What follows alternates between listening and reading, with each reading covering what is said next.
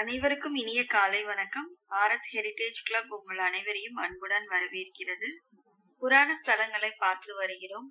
அந்த வகையில் இன்று காணவிருக்கும் ஸ்தலம் பண்டரிபுரம். இதன் வரலாறு மற்றும் இதன் சிறப்புகள் பற்றி எடுத்துரைப்பதற்காக திரு ரிஷபம் சுரேஷ் அவர்களை அன்புடன் அழைக்கிறேன். ஓம் நாராயணாய வித்மகே வாசுதேவாய தீமகி. தன்னோ விஷ்ணு பிரச்சோதயாது இதோ வாருங்கள் நாம் பண்டரிபுரம் செல்வோமே. இந்த பண்டரிபுரம் என்பது ஒரு காலத்தில் அந்த ஊர் மக்களால் பந்தர்பூர் என்று அழைக்கப்பட்டிருக்கிறது இந்தியாவினுடைய மிகவும் புனிதமான ஒரு மாநிலம் மகாராஷ்டிரா.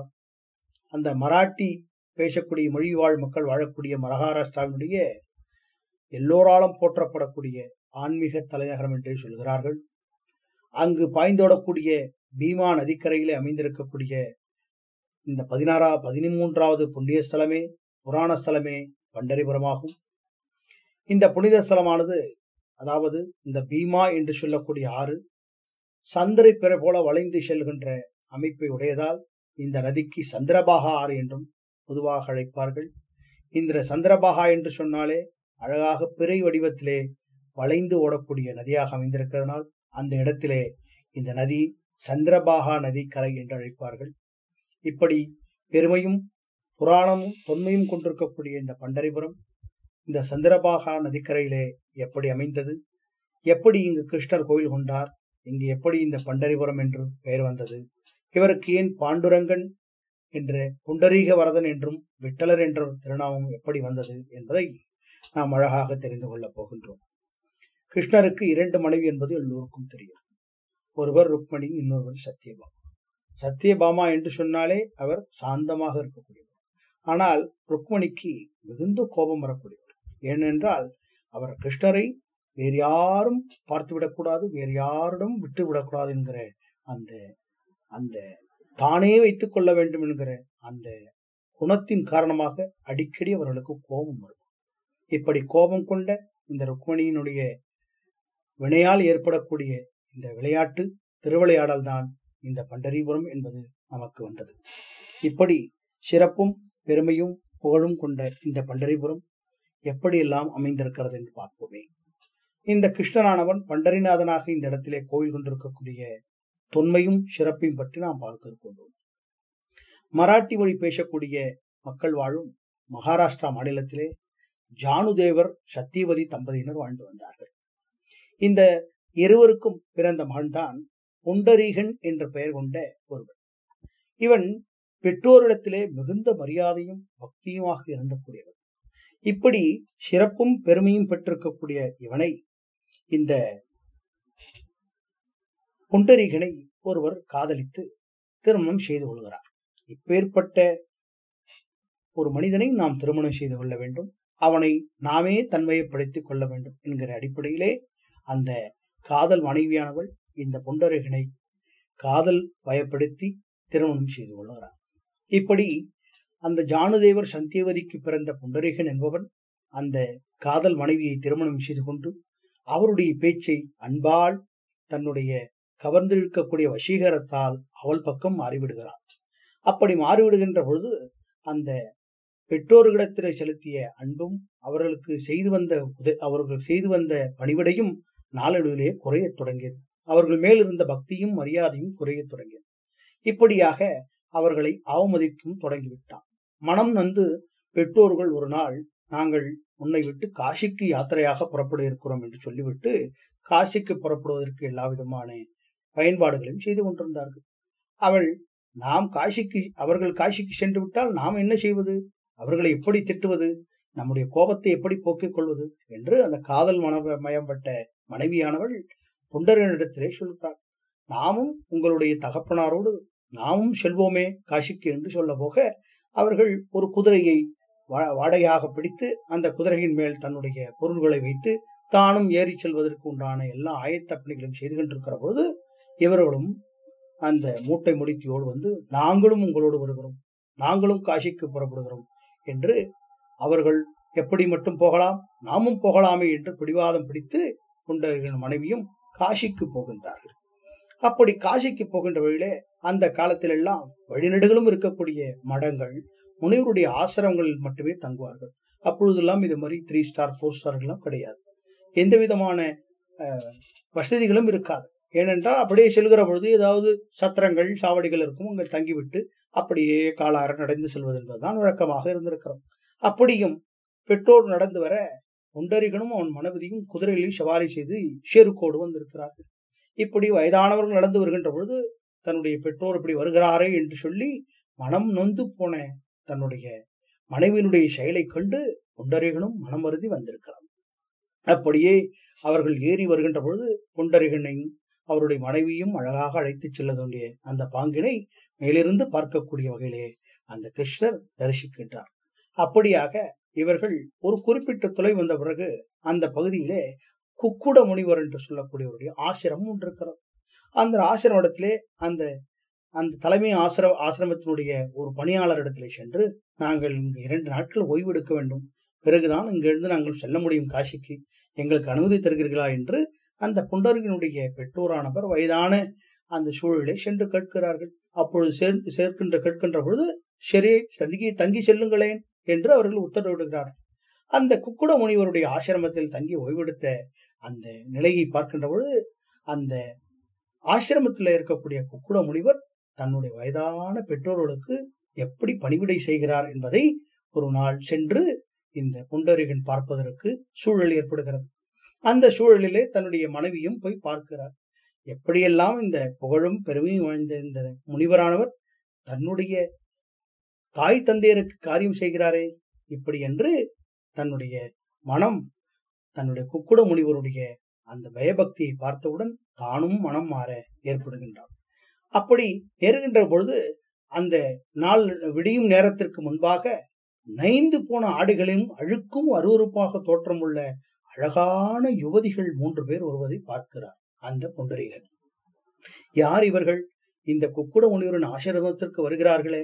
எப்படி என்று அவர்கள் ஆசிரமத்திலே அழகாக தரையை சுத்தம் செய்வதும் அந்த முனிவரின் உடைகளை துவைத்து செல்வதும் கிணற்றிலிருந்து தண்ணீரை இறைத்து வைத்து செல்வதும் முனிவரின் அறையில் இருந்து வெளிப்படுகின்ற பொழுது அவர்கள் மிக சுத்தமான ஆடைகளை அணிந்து தூய்மையான அம்சங்களோடு விளங்குகிறார்களே இவர் யார் என்று அவர்களை தெரிந்து கொள்வதற்கு ஒரு மிகவும் புத்துணர்வு ஏற்படுகிறது.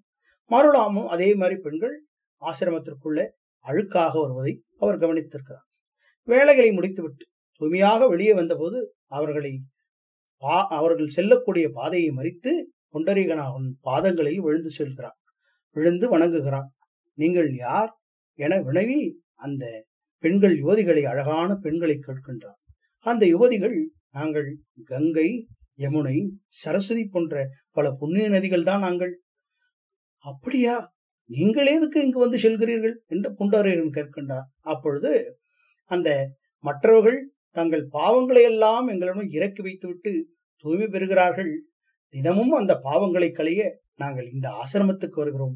இந்த குக்குட முனிவர் என்பவர் தன்னுடைய பெற்றோரை தெய்வமாக எண்ணி பார்த்து கொள்ளக்கூடிய மிகவும் புனிதமானவர். இவருக்கு சேவை செய்துவிட்டு இந்த ஆசிரமத்துக்கு சேவை செய்துவிட்டு சென்றால் எங்கள் பாவங்கள் கழுவப்படுகின்றன என்று நம்பிதான் அங்கு இங்கு வருகிறோம் என்று மீண்டும் தூய்மையடைய திரும்புகிறோம் என்றும் சொல்லி அந்த யுவதிகள் கங்கா யமுனா சரஸ்வதி புண்டரீகனிடத்திலே சொல்லி மறைந்து விடுகிறார்கள். அக்கணமே அந்த புண்டரீகன் என்பவன் மனம் திருந்தி நாமும் தம் பெற்றோர்களை இப்படி மனம் நொந்து போக வைத்து விட்டமே. நம்முடைய மனைவியினுடைய பேச்சை கேட்டு அவர்களை இப்படியெல்லாம் மரியாதை குறைவுல நடத்தி விடுத்தோமே என்று எண்ணி தலையாய கடமையாக கொண்டு இந்த புண்டரிகன் அழகாக அவர்களுக்கு சி- பணிவிடை செய்ய தொடங்குகிறான். இப்படி பணிவிடை செய்து கொண்டிருக்கிற சூழலிலே தன்னுடைய மனைவி போன்றே ருக்மணியும் கிருஷ்ணருக்கு கோபம் கொண்டவள் என்று சொன்னேனே. அந்த கோபம் கொண்டவள் இந்த ரா- அந்த சத்யபாமாவுடன் சேர்ந்து இருக்கக்கூடிய அந்த சூழலை பார்த்து அவர் கோவித்து கொண்டு சென்று விடுகிறார். அந்த கோவித்து கொண்டு சென்றவளை அழைத்து வருவதற்காக அந்த கிருஷ்ணர் அந்த பக்கமாக சென்று அழைத்து வருகிறார். அப்படி அழைத்து வருகின்ற பொழுது அந்த புண்டரிகன் அகிலத்துக்கு இவனையும் அறிமுகப்படுத்த வேண்டும் என்பதற்காகவும் இந்த ருக்மணி தேவியினுடைய கோபத்தையும் தணிக்க வேண்டும் என்பதற்காகவும் ஒரு திருவிளையாடலாக கிருஷ்ணரானவர் அந்த குக்கூட முனிவர் ஆசிரமத்துக்கு வருகிறார். அந்த குக்கூட முனிவன் ஆசிரமத்திலே ஒரு குடிலே வசிக்கக்கூடியவன் தான் இரண்டு நாட்கள் மூன்று நாட்கள் வசிக்கக்கூடியவன் தான் இந்த புண்டரீகன் என்பவர்.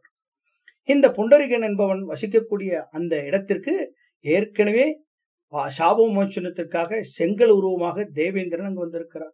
அந்த செங்கலாக அங்கு இருக்க- தேவேந்திரனும் அந்த இல்லத்திலே இருக்கக்கூடியவராக இருக்கிறார்.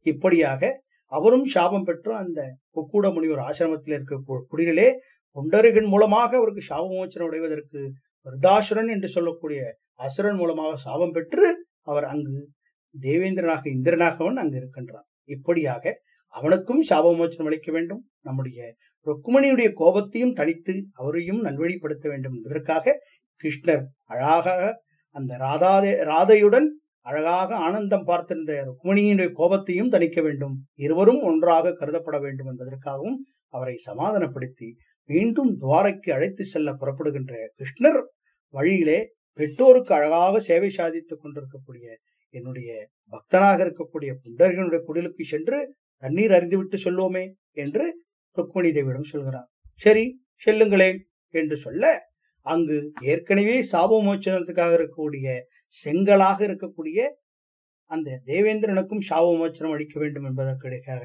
சூழல் வருகின்ற பொழுது அந்த குடிலை நோக்கி கிருஷ்ண பகவான் செல்கிறார்.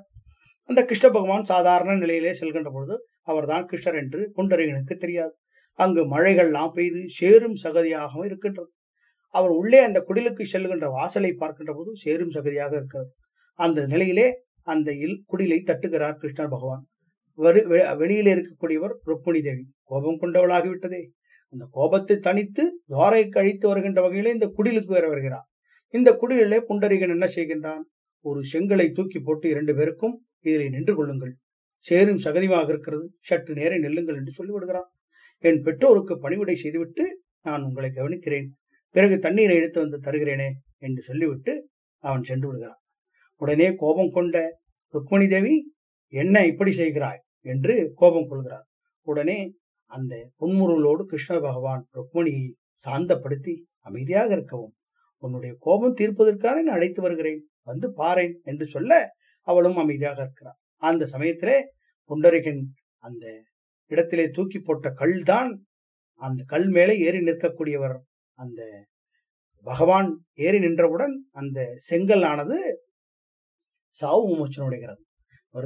என்று சொல்லக்கூடிய பாவ கொன்ற அசுரனை போன்ற பாவத்திற்காக சாபமோச்சனமாக செங்கலாக சாபமிடப்பட்ட இந்திரனாகப்பட்டவன் அந்த குடிலே அமர்ந்திருக்கிறான். அந்த குடிலில் விழுந்து வெளியில தூக்கி போட்ட அந்த செங்கல் மேலே கிருஷ்ண பகவான் நின்றதன் காரணமாக அவன் சாபமோச்சனம் அடைந்து தேவேந்திரனாக அங்கு தோன்றுகிறான். அப்படி தேவேந்திரனானவன் தன்னை வணங்கி பகவானே உங்களால் எனக்கு எனக்கு சாபமோச்சனம் கட்டது என்று சொல்லி அவருடைய வணங்கி நிற்கின்ற பொழுது யாரடா இது வணங்கி நிற்கின்ற காட்சியும் ஒரே மலர் மாலையினுடைய வாசமும் ஒரே மேளதாளங்களும் கேட்கக்கூடிய வகையிலே இருப்பதாக எண்ணி வெளியில வந்து புண்டரீகன் பார்க்கின்றான். பார்க்கின்ற பொழுது அழகாக கிருஷ்ணர் ருக்மணி சத்தியபாமாதேவியோடு சேவை சாதிக்கின்றார். ஏதோ புண்டரீகன் பதறுகிறான். மண்ணிலே விழுந்து அந்த சேரும் சகதியுமா இருப்பதிலே மன்னிப்பு கேட்கிறான். சரணாகதி அடைகிறான். கிருஷ்ணர் புன்னகைத்து உன் மாதா பிதா சேவையில் மனமகிழ்ந்தேனே.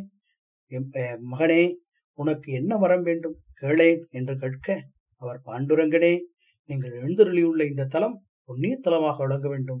பக்தர்கள் அனைவரும் தரிசித்து அருள்படும் வழியாக நீங்கள் இங்கேயே அழகாக சந்நிதி அமைத்து பெருமை புரியும் வகையிலே புண்டரீகனாக விட்டலனாக நீங்கள் தரிசனம் தந்து மக்களை பேரார்வம் படுத்த வேண்டும் என்று சொல்கிறார். உடனே கிருஷ்ணர் மனமும் வந்து இங்கே ஓடும் பீமா நதியிலே நீராடி என்னை தரிசிப்பவர்கள் இடரெல்லாம் நீங்கி சர்வ மங்களத்தையும் பெற்று வாழ்வார்கள் என்று அருளினார்.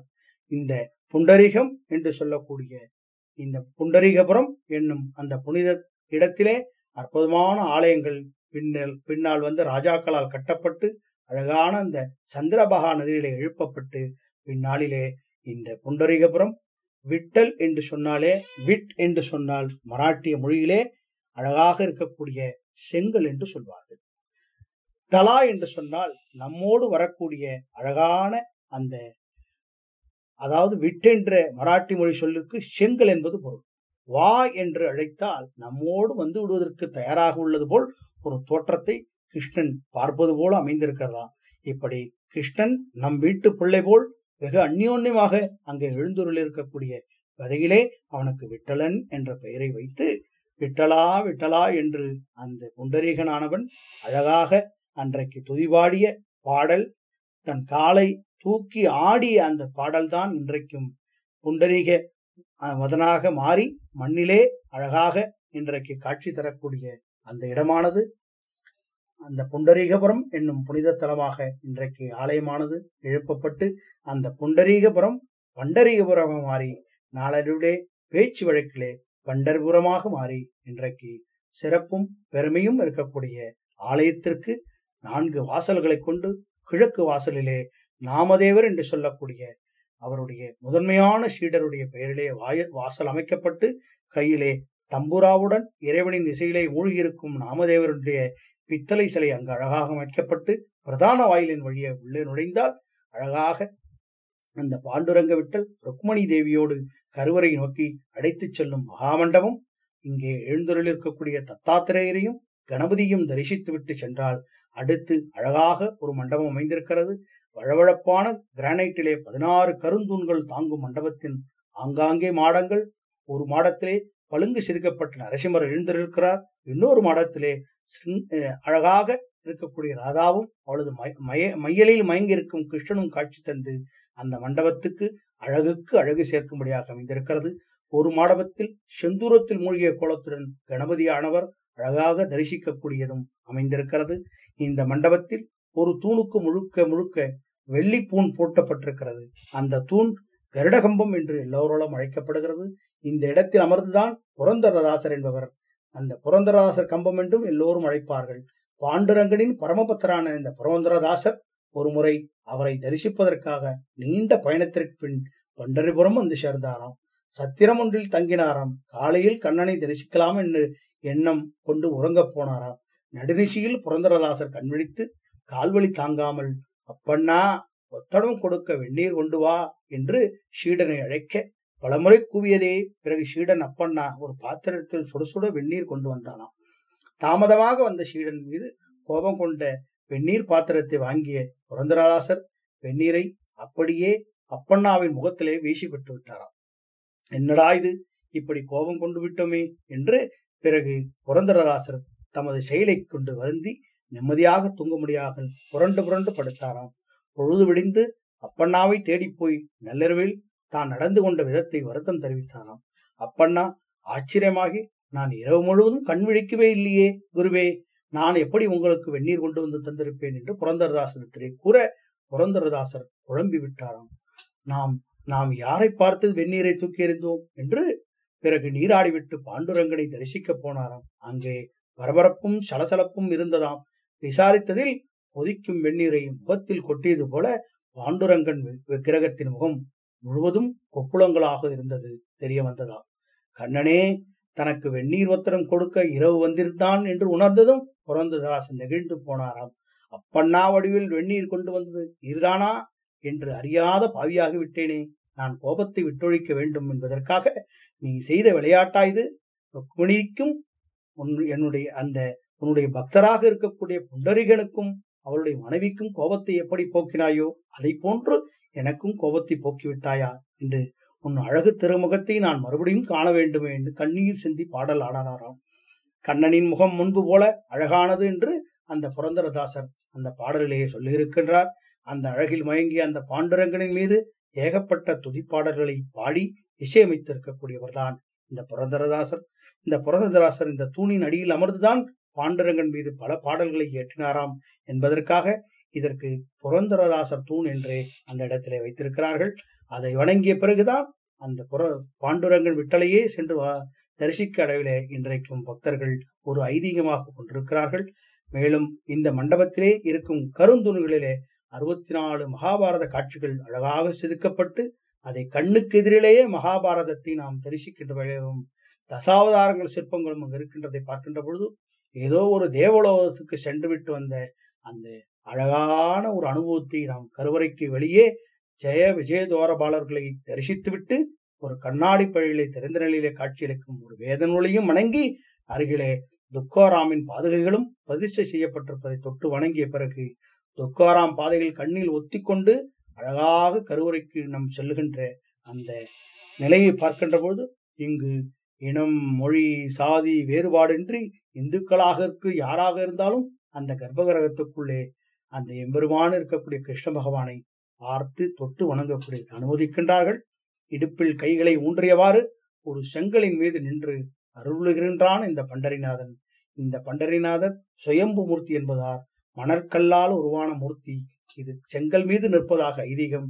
சுவாமியின் பீடமும் மணற்கல்லே என்பதனால் காதுகளில் மகர குண்டலங்கள் தலையில் சிவலிங்க வடிவ கிரீடம் தரித்திருக்கக்கூடிய வகையிலே ஜெய ஜெய விட்டலா பாண்டுரங்க விட்டலா என்று கோஷம் கருவறையை எல்லோரும் சொல்லக்கூடிய நாமத்தை அந்த பண்டரிநாதனை நாம் அழகாக தரிசிக்கின்ற அந்த விட்டலன் என்று இன்னொரு முறை சொல்கின்ற பொழுது அந்த மராட்டி மொழியிலே செங்கல் என்று பொருளாக வா என்று அழைக்கின்ற வகையிலே நம்மோடு வந்து விடக்கூடிய அந்த பாத ஸ்பரிச தரிசனத்தை பார்க்கின்ற பொழுது மூலநாதனையே தரிசித்த மனநிறைவோடு கருவுரையை வலம் வந்து பின் பின்னர் ஒரு தனி கோயிலே இங்கே அன்னை ருக்மணிக்கு தனி சன்னதியும் இருக்கக்கூடிய அந்த தாயாரையும் தரிசித்து வைத்து ருக்மணி தேவியின் இடுப்பில் இரு கரங்களை ஊன்றியபடி ஆனந்த தவழும் மனத்துடன் கோபங்களை விட்டுடித்தால் நமக்கு கிருஷ்ணர் தரிசனம் கட்டும் என்கிற வகையிலே இந்த ஸ்தலமானது புண்டரீகனுடைய மனைவிக்கும் அங்கு எழுந்தருளியிருந்த விஸ்வராசுரனை கொன்று கோபத்தினால் ஏற்பட்ட தேவேந்திரனுக்கும் அங்கு அமர்ந்திருந்த புரந்தரதாசருக்கும் கோபம் இருந்தால் ஒருவன் எவ்வளவு கஷ்டப்படுவான்? இறையருள் கிடைக்காது என்பதை தெரிவிக்கும் வகையிலே திருவிளையாடல் செய்து கிருஷ்ண பரமாத்மா இந்த சந்திரபாகா நதிக்கரையிலே ருக்மணி சன்னதி சந் ருக்குமணி சத்யமாமாவுக்கு சன்னதியாக அமைக்கப்பட்ட ராதையான ராதியாவுக்கு தனி சன்னதியோடு இருக்கக்கூடிய இந்த இடத்திலே பாண்டுரங்க விட்டலாக சேவை சாதிக்கின்றார். இப்படியாக அழகும் சிறப்பும் பெற்றிருக்கக்கூடிய இந்த இடத்திலே பெருமாள் பாண்டுரங்கன் என்ற திருக்கோலத்திலே கிழக்கே திருமுக மண்டலம் காட்டி ருக்மா ருக்மணி பாய் என்று சொல்லக்கூடிய தாயாராக கிருஷ்ண தீர்த்தமாக அமைந்து சந்திரபாகா நதியிலே அழகாக தரிசிக்கக்கூடிய நானானந்த விமானத்தோடு அங்கு புண்டரீகன் தரிசனம் பெற்ற சபையாக அமைந்திருக்கக்கூடிய இந்த பண்டரிபுரம் உலக புகழ்பெற்றது. இந்த பண்டரங்கனுடைய பண்டரிபுரத்துக்கும் விட்டல்தாசனுடைய பக்தர்களாக புரந்தரதாசர் நாமதேவர் துக்காராம் ஏகநாதர் ஞானேஸ்வர் சோகாமிலர் ஜனாபாய் சக்குபாய் என்று சொல்லக்கூடிய இத்தனை பேரும் இந்த தேசத்திலே பாடல்களை பாடி அழகாக நம்மை இந்த பாட்டிசைத்து உலகம் முழுக்க நம்மை அழகாக உலகம் முழுக்க நம்மை ஆனந்த தாண்டவம் ஆடி செய்திருக்கக்கூடிய அந்த பாடலை கேட்டுவிட்டு நாம் ஒவ்வொருவரும் இன்றைக்கு பெற்ற அனுபவத்தையும் நூத்தி எட்டு திவ்யதேசத்தை கண்ட பெருமையும் காண இருக்கின்றோம்.